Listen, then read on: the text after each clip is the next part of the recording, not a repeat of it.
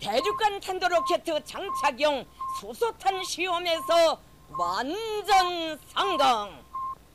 Atomprogrammet på 440 Hz. Science is interesting, and if you don't agree, you can fuck off.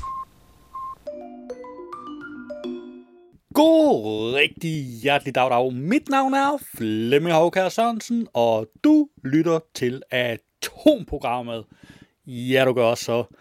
Og hold da op, hvor har jeg meget med den her gang.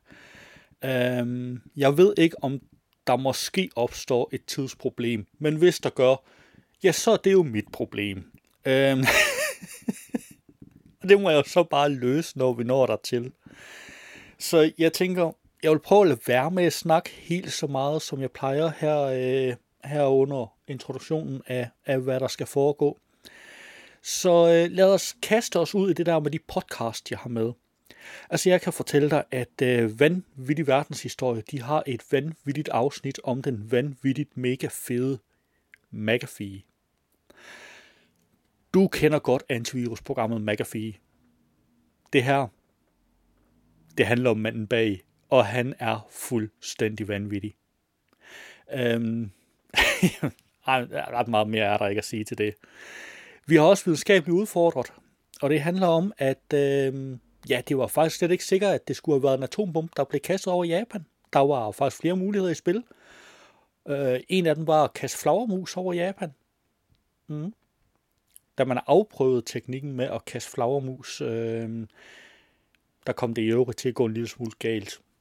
Du skal simpelthen høre det afsnit. Det er fuldstændig vanvittigt. Men hvad har vi, øh, hvad har vi så ellers? Øh, ja, vi har selvfølgelig nogle nyheder.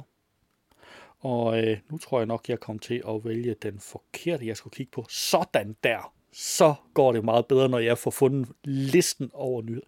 Hov, lige to sekunder. Øh, jeg har mere end to podcast med, så vi skal overhovedet ikke kigge på nyheder lige nu. Hvad er det dog for en sær ting, jeg står og siger? Nej, nu fortsætter vi med de podcast. Vi har øh, lige hørt, hvad vi skal, øh, skal lytte til, hvis vi, øh, hvis vi vælger at lytte til øh, vanvittig verdenshistorie og videnskabeligt udfordret. Men der er jo også noget brainstorm, og øh, det handler om, sig mig, har jeg, øh, jo, det er da rigtigt nok. Ja, det er fordi, jeg står og bliver forvirret over, at jeg har to her, der hedder Brainstorm det er slet ikke noget, jeg skal blive forvirret over. Det er, fordi i sidste uge, der handlede Brainstorm om læringsstile. Og øh, det var alle sammen øh, de eksperter, nogen der udtalte sig imod det der med læringsstile. Men Brainstorm har lavet en lille opfølger, øh, hvor de taler med en øh, svensker, der mener, at læringsstile faktisk passer. Øh, det skal vi høre på det et bitte snas fra og, og sådan noget. Og så har de selvfølgelig ugens afsnit af Brainstorm. Det handler om Havana-syndromet. Og øh, de ser lidt på, om nocebo-effekten kan være det, der gør amerikanske diplomater syge. Altså simpelthen, at de forventer at blive syge, og derfor bliver de syge. Der er også en øh, ny udgave af historiepodcasten, og den handler om dengang Pepsi blev verdens 6. største, tror jeg det var, flådemagt. Ja. Øh, ah, det er simpelthen en vanvittig historie. Øh, jeg tror, jeg er faktisk lige ved at tro, at, øh, at historiepodcasten her er den sidste af de podcasts, vi så følger her, der, øh, der har den med. Ej, okay, fair nok. Øh, jeg tror heller ikke Science Stories og Brainstorm og Rationauterne har den med, altså, men du ved, hvad jeg mener. Det, det er sådan en, det er sådan en, alle skal have med. Og så har vi ratonauterne. Det er egentlig et rigtig, rigtig interessant afsnit. Øhm, hvordan laver man slik? Og faktisk ikke bare, hvordan laver man slik, men også hvorfor. Øh, ikke også? Altså, og, øh, og jeg kan absolut anbefale det. Generelt så tager jeg heller ikke nogen podcast med, jeg ikke absolut kan anbefale. Sådan i det store hele. Og Science Stories i dag, den kan jeg også. Den er måske en lille smule tung og kedelig, øh, hvis man sådan bare lige tænker på, på overskriften og måske lige hører introen og sådan ting. Men lyt til den, fordi den er faktisk alt andet end, end lidt tung og kedelig. Den er faktisk, øh, den er faktisk ret let forståelig, og den, den øh, sætter nogle ting øh, i perspektiv og, og gør mange af de her ting, der, der foregår lidt lettere at forstå. Hvad handler den så om, tænker du? Den handler om økonomi og markedskræfter. Ja. Vil du ikke give mig ret? Det lyder lidt tungt og kedeligt. Derudover, så har Transformator jo, øh, altså Ingeniørens podcast, de har jo gang i sådan noget, øh, i sådan et tema her resten af året. Og den her gang, der ser de på, hvordan opstod livet på jorden, og hvem har vundet i evolutionens lotteri. Og altså, som altid, Ingeniørens podcast er bare en super, super, super fed podcast. Den eneste grund til, at jeg ikke har den med hver uge, det har jeg så formodentlig fra nu af frem til jul på grund af deres tema. Men det er sådan, at meget af det, de har med, det er super interessant, men det passer bare ikke ligesom ind i rammen for atomprogrammet.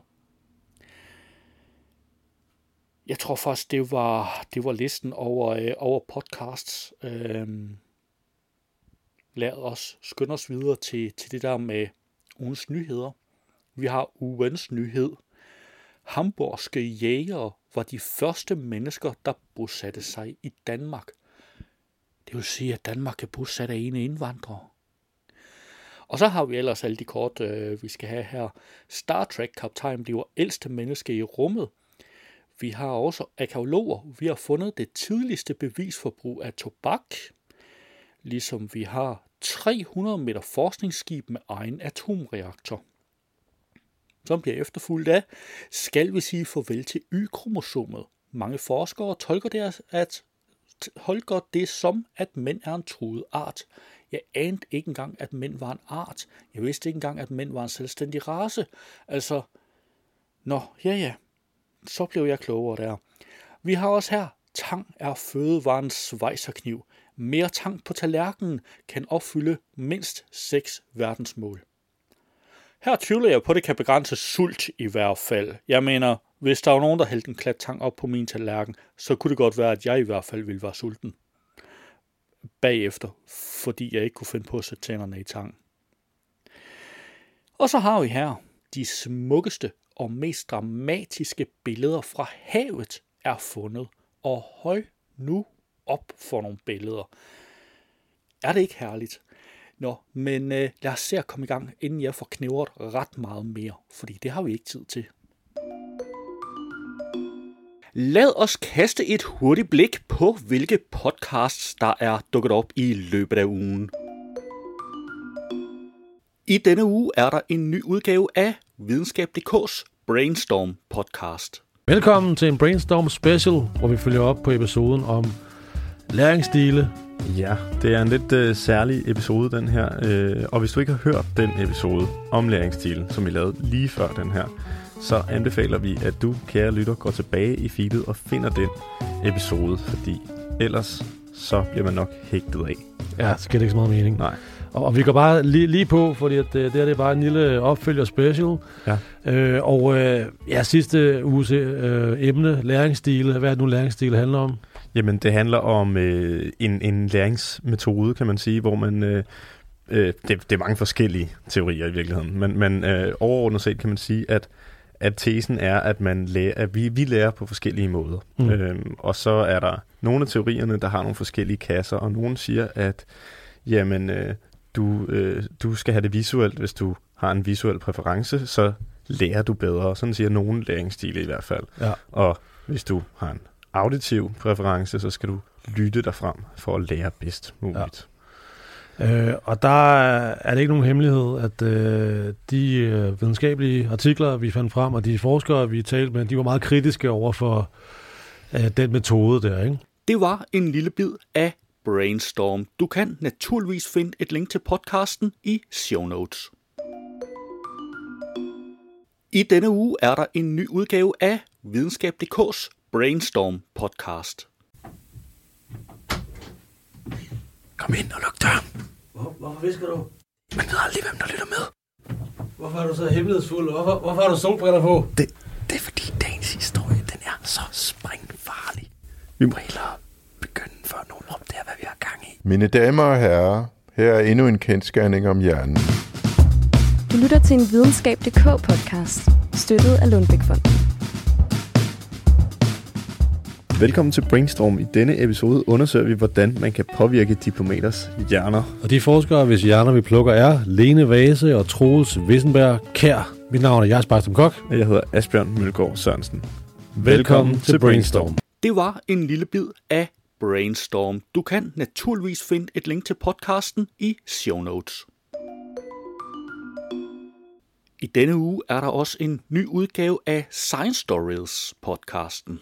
Professor Morten Bindesen er økonom ved det verdensberømte franske handelshøjskole, indsat i Paris, og Niels Bohr, professor ved Økonomisk Institut på Københavns Universitet, og har desuden en fortid som studerende på Harvard og London School of Economics. Og Morten Bennesen, før vi begynder at tale om din forskning, så vil jeg godt lige spørge dig, Det var en lille bid af Science Stories, og du kan naturligvis finde et link i show notes. I denne uge er der en ny udgave af Katrine og Marias historiepodcast. Jeg siger bare, at det kommer som en overraskelse for mange. Øhm, måske. Øh, men Pepsi var faktisk også øh, favoritsodavanden i Sovjetunionen. Og man tænker måske, hov hov, hvad laver det her storkapitalistiske amerikanske brand i Sovjetunionen? Og hvordan får man lov til at drikke det? Ja. Fordi det er jo ingen, altså i Sovjetunionen, der havde man en rimelig streng kontrol med, hvad der kom ind i landet. Og Det var- af alle ting, man kan importere fra udlandet, så bare et amerikansk sodavandsmærke. Ja. Det virker i- helt- I kommunistiske Rusland. Hvordan kan det lade sig gøre, Marie? Jamen, det er en skør, skør historie. Og, og ikke mindst fordi, at Sovjetunionens tørst efter cola faktisk gjorde Pepsi til verdens sjette største flådemagt. Jeg elsker sammenhængen mellem de to ting. Det var et lille klip fra Katrine og Marias historiepodcast. Du kan finde et link i show notes.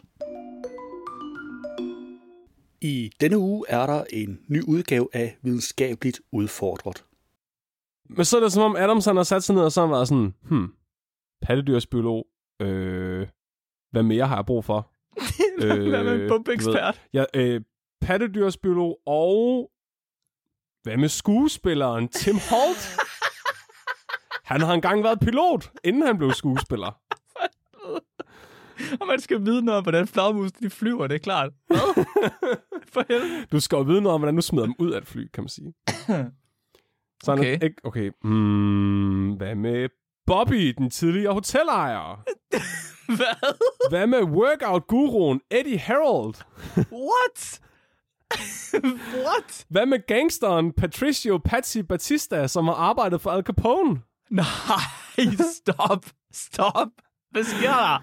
Oh, og så min personlige favorit, det er Ray William, som er gammel krigsveteran fra Marinekorpset, som er blevet hummerfisker. Ja.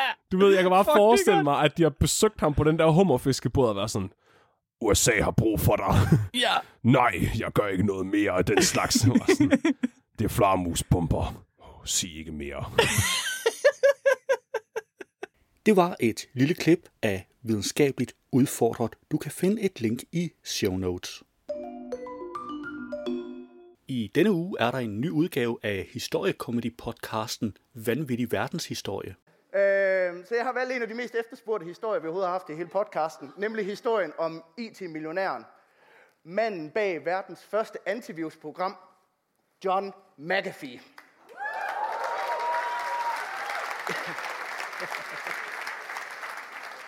John McAfee, under øh, den økonomiske krise, der skifter han øh, rimandstilværelsen i Silicon Valley ud med at blive gangsterboss i Mellemamerika. Øh, og øh, dernede, der bygger han blandt andet en privat her. Øh, får sig en masse mærkelige morgenritualer, begynder at gå til billeder af fattige folk. Øh, ja, derudover så begynder han måske, måske ikke at producere stoffer. Om ikke andet, så har han i hvert fald taget mange af dem. Øh, Det er han forbrug, køber sindssygt mange våben ind, Og så videre, så jeg kan, jeg kan blive ved med at stå og fortælle om, hvorfor jeg synes, det er en vild historie. Men i stedet for, så tror jeg lige, at vi fortæller, hvad det var, der gjorde, at jeg blev forelsket i gutten der. What a lovable face. Altså, øh... Har du også et efterbillede, eller? Nej. Nej, ikke. Fordi da jeg researchede den her historie, der læste jeg en del interviews med netop John McAfee. og jeg har ikke taget det her med i historien, fordi der var ikke plads til det. Men, men noget af det, han gør, efter han har afsluttet et interview, det er, at han siger til journalisten, hvad, skal du lige have et scoop med hjem? Og så siger journalisten, det ved jeg ikke, da, hvad tænker du på? Så siger, så siger han, prøv at høre, jeg kan give dig et scoop, der kan make din journalistiske karriere. Så øh, siger journalisten, jamen det, okay, jamen det kan vi godt. Så siger øh, John McAfee, den er ikke garanteret. Ah, nej, det er fint nok, det er fint nok. Så tager øh, John McAfee øh, sin revolver, en, øh, et skud, putter i øh, revolveren, og så spænder den der trumle, og så gør han den der op til hovedet. Og øh, da han hjerne den så ikke ud over hele lokalet, men på mirakuløs is er intakt, fordi at øh, han heldigvis ramte forkert med sit russiske roulette, så siger han til journalisten, Nå, det, var, det kom så ikke i dag. Kan du have en god dag? Det var et lille klip af vanvittig verdenshistorie. Du kan finde et link i show notes. Vi skal høre en bid fra Ingeniørens Transformator podcast. I ugens Transformator, hvor vi i ugens afsnit af Sikkert og Vest også skal se på, hvordan livet opstod, og hvem der er vinder og taber i evolutionens lotteri. Lad os for eksempel tage krokodillerne. De har jo levet uforandret i 250 millioner år, og har dermed overlevet dinosaurerne. Er de så øh, vinderne? Ah, nogen vil sige, de er faktisk taberne. Og hvorfor det? Jo, fordi de har været så lang tid, men der er faktisk kun 23 krokodille- og alligatorarter, så de har ikke diversificeret sig særlig meget. Så hvis man betragter evolutionens lotteri der, så har de altså ikke ret mange bonger i, i evolutionslotteri. De har kun 23, mens fugle, som har været der kortere tid end krokodillerne, de har 10.000. Det var en bid fra Ingeniørens Transformator podcast. Du kan finde et link i show notes. I denne uge er der også noget for det yngre publikum, radionauterne. Frøer, larver og fisk. Og det er altså ikke, fordi vi skal i zoologisk have. De her larver, frøer og fisk er nemlig søde. Sukkersøde og smager lækkert. Mm. Vi bliver altså lige nødt til at advare om, at man godt kan blive frygtelig sliksulten af at lytte til det her afsnit. Fordi... Hej, jeg hedder Solbjørn og er 6 år, og jeg vil gerne vide, hvordan man laver slik. Det var en lille smagsprøve på radionauterne, og du kan naturligvis finde et link i show notes. Det var et overblik over ugens podcasts. Ugens nyhed har jeg snuppet fra Forskerzonen. Og Forskerzonen det er stedet, hvor forskerne selv formidler. Det er en del af videnskab.dk. Her er det øh, Ole Højris, øh, der er docent emeritus antropologi ved Aarhus Universitet. Han har skrevet Hamburgske jæger var de første mennesker, der bosatte sig i Danmark. Her er historien om, hvorfor europæernes DNA er så opblandet, og hvorfor det tog så lang tid for mennesket at lave base i Danmark. I serien Menneskets vandringer beskrev jeg i sidste uge, hvordan og hvornår Homo sapiens kom til Europa og overtog kontinentet efter neandertalerne. Der er i øvrigt et, et link til omtalte artikel. I dag skal det handle om tre ting. 1. Hvorfor de første europæers DNA er ret forskellige fra vores. 2. De forskellige kulturer, der har præget kontinentet. Samt 3. Hvornår de første mennesker fik permanente bopladser i Danmark. Vi lægger ud med 1.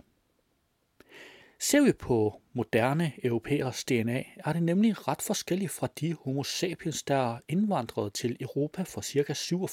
47.000 år siden. Hvorfor? Fordi den oprindelige europæiske befolkning i tidens løb er blevet blandet op med indvandrede folk fra øst og sydøst. DNA-studier viser, at den europæiske overgang fra jæger-samlere til agerbrug og bundesamfund, også kaldt den neolistiske revolution ikke kun var en spredning af agerbruget som et erhvervskulturelt fænomen fra Anatolien den asiatiske del af Tyrkiet. Det skete i høj grad via folkevandringer og blandinger mellem de fremmede og de oprindelige jægersamlere.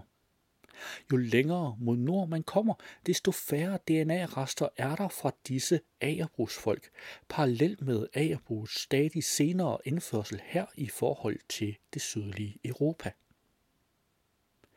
Samme DNA-opblanding skete, da de såkaldte Yarmania-folk, nomadiske kvægefolk fra stepperne nord for Sortehavet, ankom i tidlig bronzealder, det vil sige for ca. 5.000 år siden, til Nord- og Vesteuropa.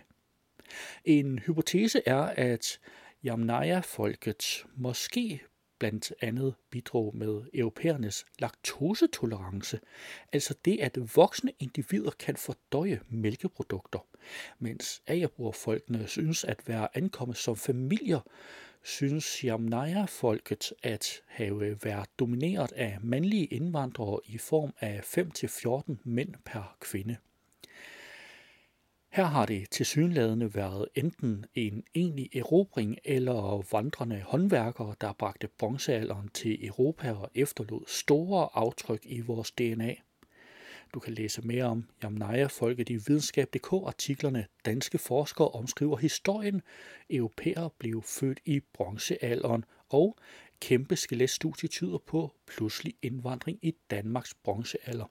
Og i artiklen er der selvfølgelig links til disse to. Hermed springer vi til, hvornår forskellige tidlige kulturer har domineret kontinentet. Aurignacienkulturen forbindes med de tidlige europæiske homo sapiens som var fremtrædende for 43.000 til 26.000 år siden. Den er karakteriseret ved arbejder i ben og gevir, meget fint forarbejdede skraber, skrabesten, der kan skrabe for eksempel fedt af indersiden af skin, smykker og ikke mindst figurativ kunst i form af hulemalerier og figuriner som de berømte Eva-figuriner. Aurinasien-kulturen blev efterfulgt af Gravetin-kulturen, en jægerkultur, der blandt andet jagede mammutter. De tidlige Aurinacien-kulturs og Gravinetti-kulturens mennesker var genetisk klart adskilte, men kulturerne lignede på rigtig mange områder hinanden. Gravitin-kulturen eksisterede i perioder for 33.000 til 22.000 år siden, ja, måske helt frem til for 14.000 år siden.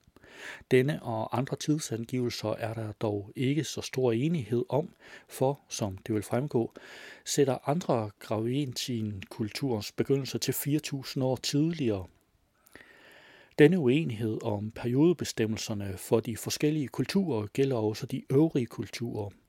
Gravitin-kulturen udviklede sig i en meget kold periode. Istiden blev endnu koldere i Europa for 30.000 år siden og toppede for 21.000 år siden, og kulturen er karakteriseret ved at være meget mobil. Boliger var huler eller halvt nedgravede hytter, opbygget af mammutknogler og stødtænder. Udover en forfinelse af stenredskaberne skabtes også vævet net, boomerangen og olielampen. Mange hulemalerier stammer fra denne kulturs udøvere. Ud fra dateringen af de forskellige fundsteder har man forsøgt at beregne spredningshastigheden af disse mennesker. Noget, der kan lade sig gøre, fordi gravitikulturens tekniske kultur er den første, der spreder sig til hele Europa. Under spredningen for mellem 37.000 og 30.000 år siden, formentlig fra egnene omkring Gissenklostrelle i Tyskland, hvor de ældste fund er gjort, til de østeuropæiske sletter og til den sydlige del af den iberiske halvø og Italien, mødes denne kulturs mennesker til sydladende kun områder med ringe eller ingen befolkning. Spredningshastigheden er beregnet til 0,7 til 1 km per år. Det svarer cirka til, at de spredte sig distancen fra Flensborg til Skagen i løbet af 4-500 år. Spredningsvejene var de centraleuropæiske sletter i nord og kysterne i syd. Gravidikulturen blev fuldt af den såkaldte Epigrammatik-kultur, og fra den udviklede Magdalenin-kulturen sig. Et andet bud er, at Magdalenin-kulturen udviklede sig direkte fra Aurinacien, som skal have overlevet på den iberiske halvø. Er det virkelig nødvendigt at give alle de her forskellige menneskegrupper så fuldstændig vanvittige navne, står jeg og tænker, når jeg læser den her op. De ældste mennesker, der er fundet nord for Danmarks nuværende grænse, er den ca. 10.300 år gamle fynske Kolbjerg-kvinde, der efter en DNA-undersøgelse har vist sig at være en mand. Han tilhørte den såkaldte Maglemose-kultur, opkaldt efter det første bopladsfund i Mullerup Mose, tidligere Maglemose vest for Slagelse, som var en skovjægerkultur i stenalderen. I Weiselistidens sidste fase for 17.000 til 11.000 år siden bredte Magdalening-kulturen sig i området nord for Alperne op mod tundraen.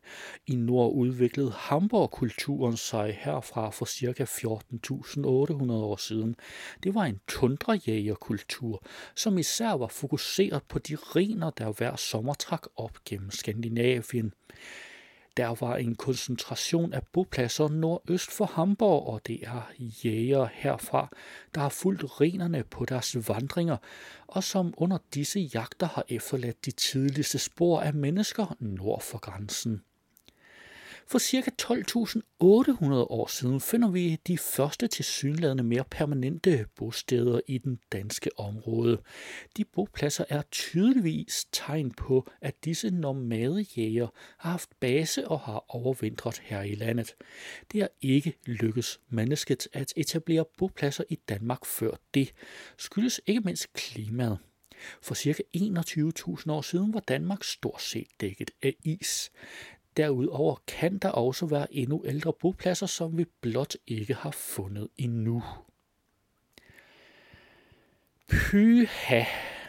Og hvis du har lyst til at læse artiklen, så du ikke får mine fuldstændig tåbelige udtalelser af de her fuldstændig vanvittige navne på kulturerne med, så skal du være absolut velkommen til at klikke på linket i show notes. Jeg tror, jeg tror faktisk, du vil få en del mere ud af artiklen.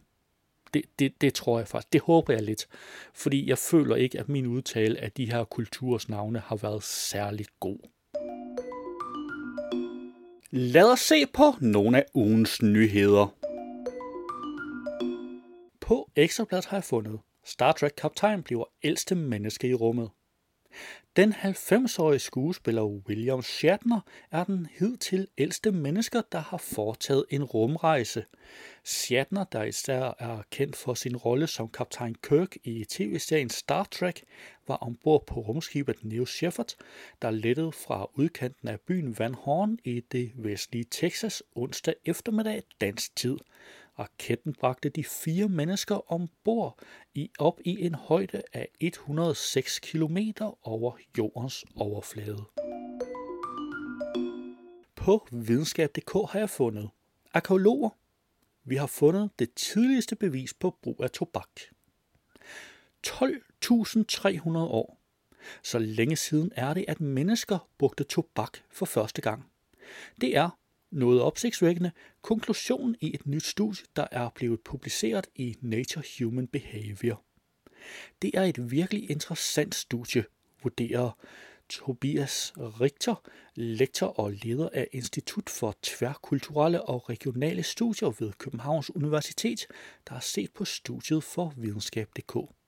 Hvis det er sandt, vil det skubbe datoen for den tidligste menneskelige brug af tobak i Amerika en betydelig tid tilbage. På ingeniøren har jeg fundet. Glem alt om Galatea 1, 2 og 3, for når konstruktionen af det 300 meter lange forskningsskib Earth 300 måske allerede en gang i slutningen af dette årti kaster trosserne og begiver sig ud på verdenshavene, har vi fået et ekstremt forskningsskib.